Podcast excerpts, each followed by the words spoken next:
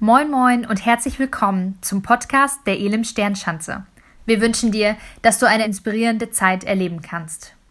Jo, das war ein kleiner Einblick in die Stadtinselarbeit.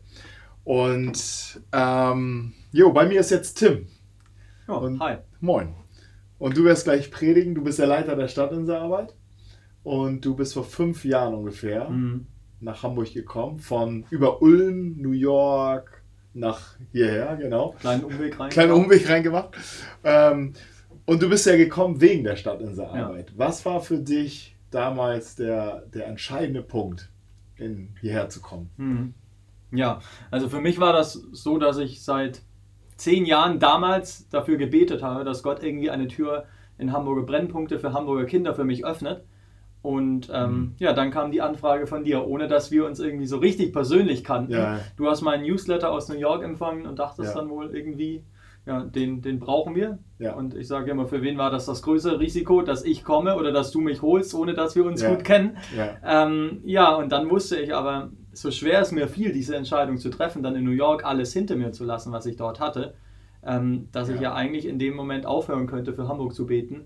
Also entweder gehe ich dann diesen Schritt. Ja oder äh, ich, Gott nimmt mich nicht mehr ernst, wenn ich sage, ich bete da zehn Jahre dafür und jetzt öffnet ja. er diese große Tür und ich ja. sage so, nee, jetzt doch nicht, ich fühle ja. mich in New York auch ganz wohl.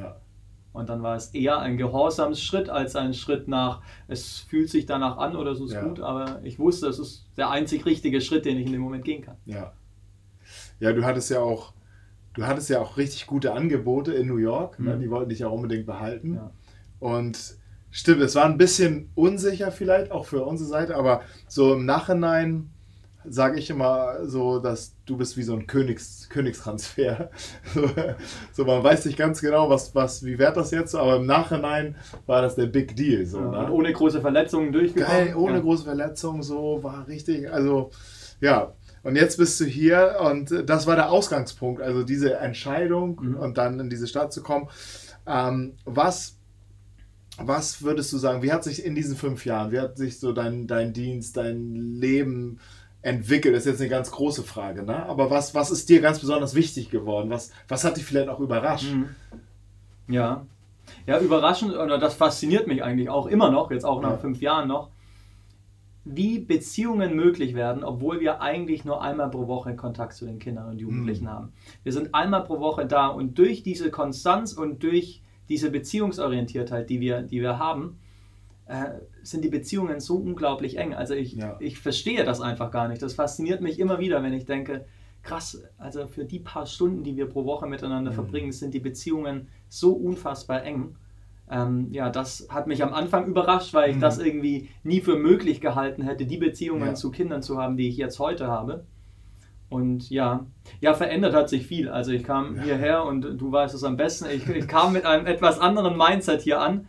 Ähm, und da gab es auch Dinge, die, die gebrochen werden mussten in mir. Also da mhm. waren Dinge wie, wie Stolz, die auf jeden Fall groß waren in mhm. mir, was einfach wichtig war, dass ich da auch einen harten Spiegel bekomme, der mir aber zeigt, ähm, ja, bitte mal runterkommen und mal mhm. gucken, wie dienen vielleicht auch besser ist. Mhm. Ja, naja, ich habe dich schon auch immer erlebt als jemand, der so richtig bereit ist, sich auch formen zu lassen. Ne? Also das finde ich ist so, war auch, glaube ich, ganz wichtig auch. Und ähm, aber du hattest auch eine Agenda und so. Und dann ist es manchmal, gerade wenn man so eine Agenda und Vision hat, mhm. ist man manchmal gar nicht so bereit, sich formen zu lassen. So, und äh, ich glaube, dass das, so das, so diese Kombination bei dir da ist, ähm, war, glaube ich, ist, glaube ich, ausschlaggebend, dass du dich auch so, so stark entwickelst. Also und so ein, so ein richtig starker Leiter auch für die Arbeit geworden bist. Ja, wir freuen uns, dass du hier bist. Du gehörst ja auch zur Kirche hier und hast quasi Heimspiel, noch nie gepredigt hier, aber äh, trotzdem wie ein Heimspiel. Wir haben die Serie von Jesus mhm. lernen. Was ist dir, was lernst du gerade von Jesus? Ja, ja ich, ich, glaube, jetzt in der Stadtinselarbeit lerne ich gefühlt jeden Tag irgendetwas Neues, ob ja. jetzt durch die Arbeit aber, oder auch von Jesus. Ähm, aber zuallererst bin ich ja ein Kind Gottes und ich glaube, das mhm. ist das, wo, wo ich hingucken kann, ähm, ja. wo es wichtig ist, dass ich auch lerne. In einem vollen Alltag, den ich habe, in einer, ähm, ja, in einer Zeit, oder mhm. wo ich wenig Zeit habe, wie kann ich ganz persönlich für mich von Jesus lernen? Wie kann ich nicht irgendwie mich dann noch in der Freizeit, die ich habe, ablenken von irgendwelchen dummen Dingen, sondern sagen, Ja. ich möchte runterkommen, ich möchte meiner Seele etwas Gutes tun, damit Mhm. Raum da ist, dass Gott auch hineinsprechen kann. Und das sind momentan Lernprozesse, die ich da auf jeden Fall durchmache. Gut. Zuerst Kind Gottes, ne? Mhm. Ja. Hey, ich freue mich auf deine Predigt. Ähm, und wir sehen jetzt noch ein kleines Video, ein zweites Ja. Video. Äh, was werden wir da, was erwartet uns da? Ja, und wir als Leitungsteam, wir saßen zusammen und wir haben, wir haben gedacht, wenn wir jetzt heute schon einen Stadtinsel-Gottesdienst haben, Ja. dann wollen wir euch auch so richtig mit reinnehmen, wie denn so unsere Arbeit praktisch aussieht. Ja. Und äh, wir als Leitungsteam kommentieren das so ein bisschen und dann sehen wir so ein paar bewegte Bilder, ganz frisch von nach der Lockdown-Zeit. Ja. Ähm, also viel Spaß damit. Yes. Viel Spaß und auch viel Segen bei der Predigt gleich. David Livingstone, ein aufstrebender Mediziner aus England, ging vor über 200 Jahren in die Mission nach Südafrika. Nachdem er dort schon seit über 20 Jahren war, erkundigte sich endlich mal jemand nach ihm.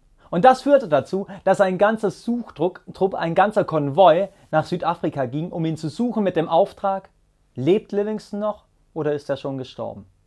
Und sie suchten und suchten und suchten, und als sie ihn endlich fanden, war das in einem Dorf mit lauter Ureinwohnern. Alle hatten die gleiche tödliche, unheilbare Krankheit und unter ihnen David Livingstone, befallen mit der gleichen Krankheit. Die Engländer sagten zu ihm, Livingstone, wir sind hier, um dich nach Hause zu holen. Es wird einen großen Heldenempfang für dich geben. Doch Livingstone verneinte und sagte, ich bleibe hier. Gott hat mich hierher berufen und das ist, wo ich bleibe. Ein Jahr später starb Livingstone. Die Nachricht er- erreichte England und sie schickten sofort eine Armee an die Küste Südafrikas, um ihn abzuholen. Ihnen begegneten aber die Ureinwohner, die sagten, ihr könnt ihn nicht mitnehmen, er gehört uns. Doch sie entgegneten, nein, er ist Engländer, er muss in England begraben werden, wir haben eine, ein Begräbnis wie für einen König für ihn. Doch die Ureinwohner sagten, nein, er wird hier begraben, denn das ist das, was er wollte. Es kam fast zum Kampf. Die Engländer ihre Gewehre gezückt, die Ureinwohner ihre Speere in die Luft gereckt. Als ein Mann aus der Menge hervortrat, ein Messer in der Hand. Er trat in die Mitte zu David Livingstons Leichnam, rammte das Messer in seinen Brustkorb und schnitt sein Herz heraus. Er nahm das Herz, hob es in die Höhe und rief, seinen Körper könnt ihr mitnehmen, aber sein Herz bleibt hier bei uns. Wenn du heute nach London in die Westminster Abbey gehst, dann gibt es da viele Gräber von Königen und anderen großen Menschen, unter anderem von David Livingstone, denn dort ist sein Körper begraben. Solltest du aber irgendwann mal in Afrika an der Grenze von Tansania zu Ruanda sein, dann gibt es dort einen Baum mit einem kleinen Schild, auf dem steht, am Fuße dieses Baumes ist das Herz von David Livingstone begraben. Sein Herz war immer bei uns, nun wird es für immer bleiben. David Livingstone ist ein Vorbild für mich. Es inspiriert mich, es begeistert mich, mit welcher Hingabe und welcher Vision er gelebt hat. Die einen einfachen, einen durchschnittlichen Mann dazu gebracht hat, sein ganzes Herz, sein ganzes Leben für etwas zu geben, das größer ist als er selbst und noch Generationen nach ihm beeinflussen sollte.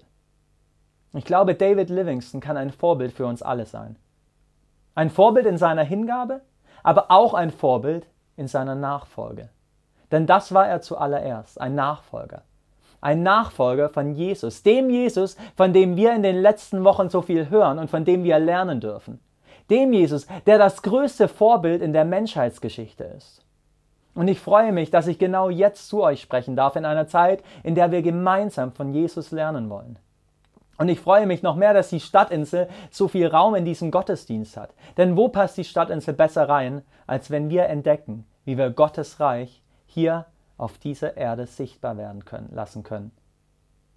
Vielleicht erinnerst du dich, in Matthäus 5, Vers 7 sagt Jesus, selig sind die Barmherzigen. Und das Wort, das Jesus hier für Barmherzigkeit benutzt, stammt ursprünglich aus dem Hebräischen und bedeutet so viel wie liebende Güte, festgeschriebene Treue und unerschütterliche Liebe.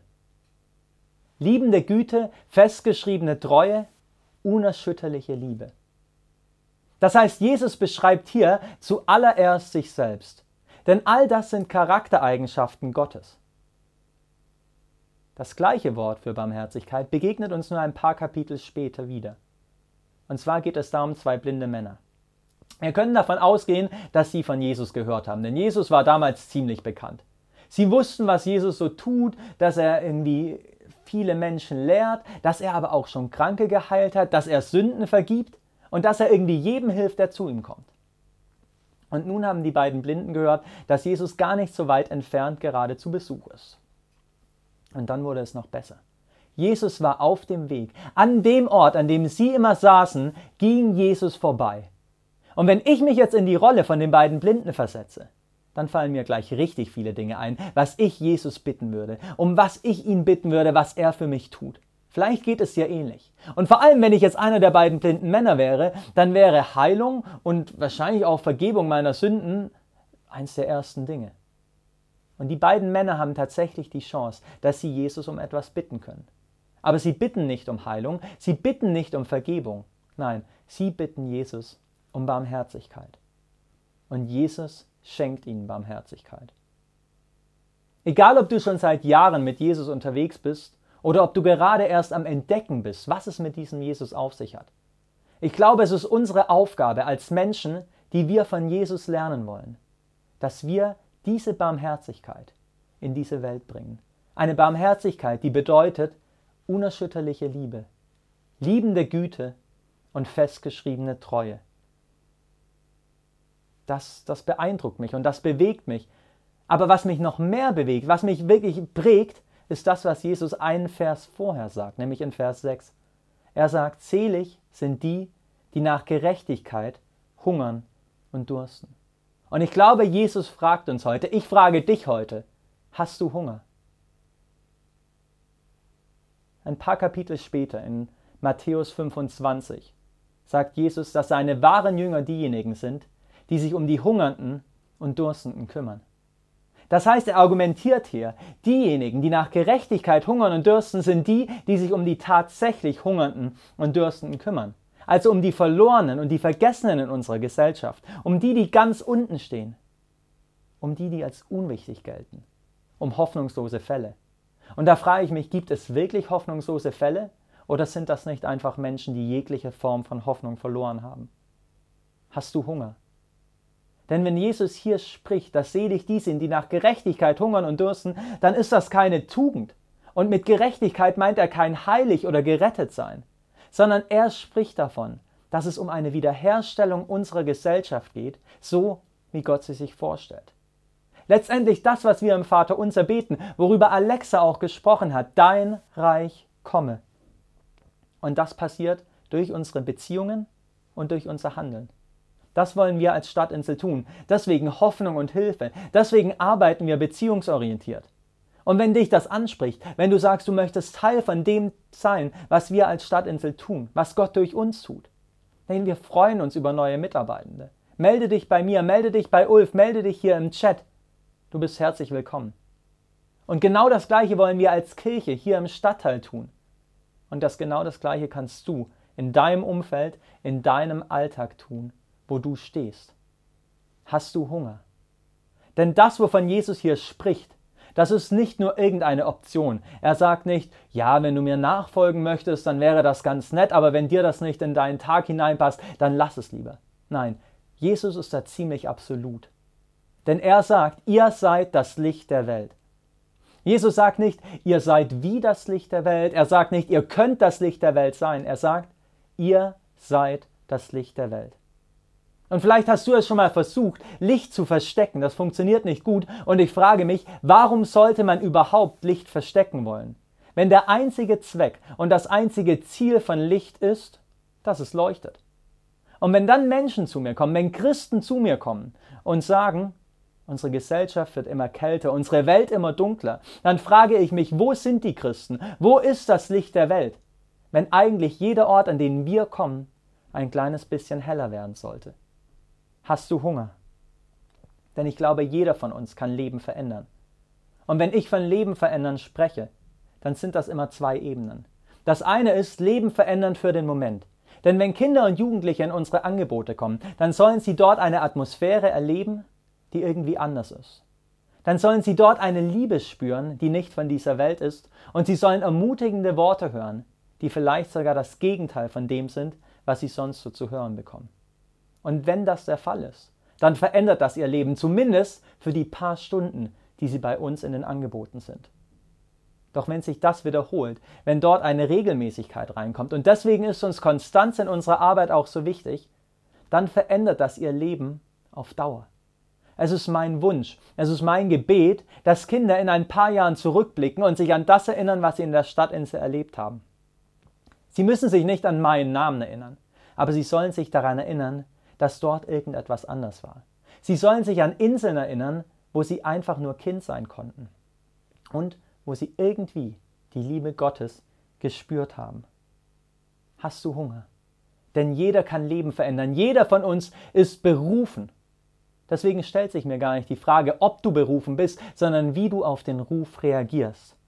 Denn wenn du ganz nah an die Realität des Lebens, wenn du an Not und Dringlichkeit herankommst, dann macht das etwas mit dir. Dann verlangt das förmlich etwas von dir. Es macht dich wütend und du kannst das nicht so stehen lassen. Du musst etwas daran ändern. Ich weiß nicht, was das für dich bedeutet und was das bei dir ist. Ich weiß, was es für mich bedeutet, was es für mich 2009 bedeutete, nämlich dass ich es nicht akzeptieren möchte, dass in Deutschland jedes fünfte Kind unterhalb der Armutsgrenze aufwächst. Dass ich es nicht hinnehmen möchte, wenn ein Mädchen zu mir sagt, ich weiß nicht, wann ich Geburtstag habe. Nicht, weil sie es vergessen hat, sondern weil die Mutter so wenig Geld hat, dass sie kein Geburtstagsgeschenk kaufen könnte. Und damit das Kind nicht enttäuscht ist an ihrem Geburtstag, sagt sie ihr lieber erst gar nicht, wann dieser Geburtstag ist und dass ich es nicht stehen lassen möchte, dass im Jahr 2020 immer noch die Postleitzahl eines Kindes über seine Zukunft entscheidet. Das konnte ich 2009 nicht akzeptieren und ich akzeptiere es heute immer noch nicht. Und vielleicht berührt dich das. Vielleicht berührt dich das, wenn ich davon erzähle, wenn du hörst, welche Not in unserer Gesellschaft herrscht. Wir Menschen lieben es, wir Christen lieben es, berührt zu werden. Wir singen in der Kirche Lieder, die uns berühren, die etwas mit unserem Herzen machen. Aber solange wir nur berührt werden, passiert recht wenig. Die Dinge müssen uns bewegen. Denn erst wenn sie uns bewegen, dann geschieht daraus Veränderung. Und dann verändert sich eine Sache. Aus der Wut, aus dem Wütendsein, was herrscht, wächst etwas Neues. Und zwar ein Hunger nach, und ein Durst nach Gerechtigkeit. Hast du Hunger? Vielleicht ist das genau das, was Jesus meinte, wenn er davon spricht, selig sind die, die nach Gerechtigkeit hungern und dursten. Vielleicht ist das das, was Paulus meint, wenn er in seinem zweiten Brief an die Korinther in Kapitel 5, Vers 14 sagt, dass es die Liebe Christi ist, die ihn antreibt, dass es die Liebe Christi ist, die ihn drängt. Hast du Hunger? Denn wenn du diesen Hunger nach Gerechtigkeit hast, dann ist das nicht einfach. Es wird nicht leicht sein, das Reich Gottes hier auf dieser Erde sichtbar werden zu lassen. Es funktioniert nicht wie ein Fahrstuhl, wo du einfach hingehst, den Knopf drückst und schnell ans Ziel kommst. Und das ist auch gut so. Denn nur wenn du die Treppen nimmst, nur wenn du den ganzen Weg gehst, dann weißt du, wenn du am Ziel angekommen bist, was es sich gekostet hat, bis zu diesem Punkt zu kommen. Es war Anfang 2016. Ich war erst für ein paar Wochen in Hamburg und bin durch irgendwelche Umstände im Stadtteil Stalzhoop gelandet. Ich blickte aus dem Fenster und in diesem Moment brach mein Herz für diesen Stadtteil. Ich wollte alles für diesen Stadtteil geben. Ich wollte mein Herz, mein Leben in die Kinder, in die Jugendlichen, in den Stadtteil investieren und sofort einen Stadtinsel Kindertreff gründen. Ich wollte den Fahrstuhl nehmen. Was ich nicht wollte, war Ulf. Ulf, der sagte, das ist recht und gut, aber bete erstmal und höre auf Gott, denn wir gründen jetzt hier mal noch gar nichts. Die Fahrstuhltüren schlossen sich, nur ohne mich. Also begann ich für Stalzhoop zu beten. Ich begann für Stalzhoop zu fasten und ich begann an meinen freien Tagen durch Stalzhoop zu gehen, betend und auf Gott zu hören. Und erstmal passierte gar nichts. Nach außen hin passierte lange gar nichts. Aber anderthalb Jahre später, im Oktober 2017, fand der erste Stadtinsel Kindertreff in Stalzhoop statt, der seitdem jeden Donnerstag war. Heute, drei Jahre später, haben wir eine Lerninsel, haben wir einen Mädchentreff und holen sonntags Kinder zur Kinderkirche ab. Vor dem Lockdown besuchten über 80 Kinder pro Woche unsere Angebote, über 300 pro Jahr. Es gibt heute Kinder, für die Donnerstag der Lieblingstag der Woche ist, einfach nur weil Stadtinsel Kindertreff ist. Es gibt Jugendliche, die zu mir kommen und sagen, Tim, warum seid ihr nicht früher gekommen, denn durch euch habe ich Jesus kennengelernt und das hat mein Leben verändert. Und jedes Jahr kommen zahlreiche Kinder und Jugendliche mit auf unsere Freizeiten und begegnen dort Gott, beten sogar für Kranke und träumen von ihrer Taufe. Ich bin sprachlos, was Gott tut. Aber ich denke zurück an all die Tage, an denen ich gefastet habe, an all die Gebete, die ich gesprochen habe und all die Tränen, die ich für Steilshoop vergossen habe. Und ich bin froh, dass ich nicht den Fahrstuhl genommen habe. Ich bin dankbar für all die Kinder, die zu uns nach Steilshoop und in all die anderen Angebote in anderen Stadtteilen kommen, die wir haben. Und ich frage mich so oft, wie sollen diese Kinder die bedingungslose Liebe Gottes, die so schwer zu greifen ist, selbst für uns Erwachsene, wie sollen sie die begreifen, wenn sie nicht zuerst bedingungslose Liebe durch Menschen erfahren? Bedingungslose Liebe und einen Glauben an etwas, das so schwer zu fassen, so schwer zu greifen ist. Und ich glaube, das gilt nicht nur für unsere Kinder und Jugendlichen, sondern das gilt für jeden Menschen. Wir haben vorhin über die beiden blinden Männer gesprochen.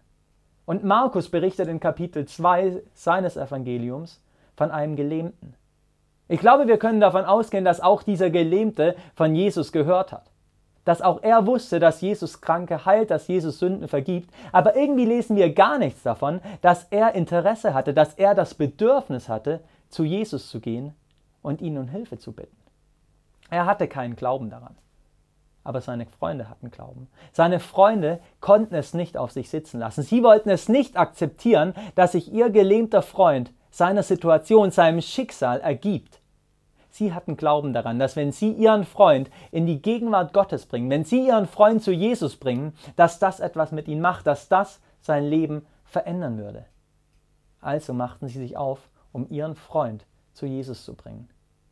Womit sie nicht gerechnet hatten, waren, dass viele andere Menschen genau die gleiche Idee hatten. Als sie an dem Haus ankamen, in dem Jesus war, waren Menschenmassen um das Haus drumherum und es war absolut unmöglich, überhaupt zu den Eingängen zu gelangen. Aber die Freunde waren nicht so weit gekommen, um an dieser Stelle aufzugeben sie entschlossen, dass sie ihren Freund aufs Dach schleppen wollen. Und das ist keine romantische Vorstellung, einen, einen gelähmten Menschen aufs Dach zu tragen, wenn überall noch Menschen um dich rum sind. Aber sie machten es, denn sie konnten das nicht stehen lassen, was sie dort sehen, dass ihr Freund sich dem hingibt und keinen Glauben hat. Sie hatten Glauben für ihn und sie schleppten ihn aufs Dach und sie ließen ihn durchs Dach in den Raum hinab, in dem Jesus war. Und vielleicht war es sogar so, dass der Gelähmte, als er noch auf dem Weg nach unten war, noch gar nicht verstand, was seine Freunde denn überhaupt vorhaben, selbst noch gar keinen Glauben hatte. Aber seine Freunde hatten diesen Glauben. Vor elf Jahren war Jesus das Letzte, was ich wollte. Mit langen Haaren, ganz in schwarz gekleidet, Pentagramm um den Hals von Totenköpfen übersät und depressiven Verstimmungen, saß ich in einem Vorstellungsgespräch für ein Praktikum in der Hamburger Arche. Ich wusste nicht, wer Jesus ist, was er für mich getan hat und was es bedeutet, Christ zu sein. Aber die Frau, die gegenüber von mir saß, sie wusste es. Und sie wusste auch, dass wenn sie mich mit der Liebe Gottes in Berührung bringt, dass das etwas mit mir machen wird. Und deswegen setzte sie sich in ihrem Team so lange dafür ein, dass ich diesen Praktikumsplatz bekomme, bis ich ihn tatsächlich bekam. Und sie sagte, vielleicht ist das meine einzige, vielleicht meine letzte Chance, es war der Glaube der Freunde, der letztendlich dazu geführt hat, dass der Gelähmte geheilt wurde und ihm die Sünden vergeben wurden. Es war der Glaube einer Frau, der dazu führte, dass sich mein Leben komplett verändert hat und dass ich heute hier stehe. Und ich möchte einen solchen Glauben für unsere Kinder und Jugendlichen in Hamburg entwickeln, dass wenn, wie, wenn sie die Liebe Gottes zu spüren bekommen, wenn sie mit der Liebe Gottes in Berührung kommen, dass das etwas mit ihnen macht. Hast du Hunger? Wer ist es in deinem Leben, der vielleicht deinen Glauben braucht, weil er selbst keinen Glauben mehr hat? Wer ist es in deinem Leben, für den du Licht sein musst? Weil Licht ist immer irgendwie mit Hoffnung verbunden. Denn du kannst einen Unterschied machen. Klar ist es gut, wenn wir gemeinsam unterwegs sind und das ist auch wichtig. Aber große Bewegungen starten immer mit einer einzelnen Person, die aus der Menge heraustritt, weil sie die aktuellen Zustände, die aktuellen Gegebenheiten nicht mehr akzeptieren kann. Du kannst etwas verändern. Und wenn wir nur wüssten, was alles möglich wird, wenn wir unser Herz, wenn wir unser Leben ganz neu hingeben, um Gottes Reich auf dieser Erde sichtbar werden zu lassen Lasst uns in diesen Wochen, lasst uns heute ganz neu entdecken, für was Gott unser Herz brechen möchte. Was es in unserem Leben ist, was wir sehen, was wir wahrnehmen, was wir nicht so stehen lassen können und was in uns einen Hunger und einen Durst nach Gerechtigkeit weckt.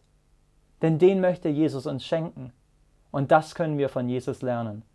Und er verspricht uns, dass er dabei immer bei uns sein wird. Amen. Wir hoffen, dass dir die Predigt weitergeholfen hat. Für alle weiteren Infos schau dich einfach online unter elimsternschanze.de auf unserer Webseite um und folge uns auf Instagram. Wir wünschen dir noch eine geniale Woche.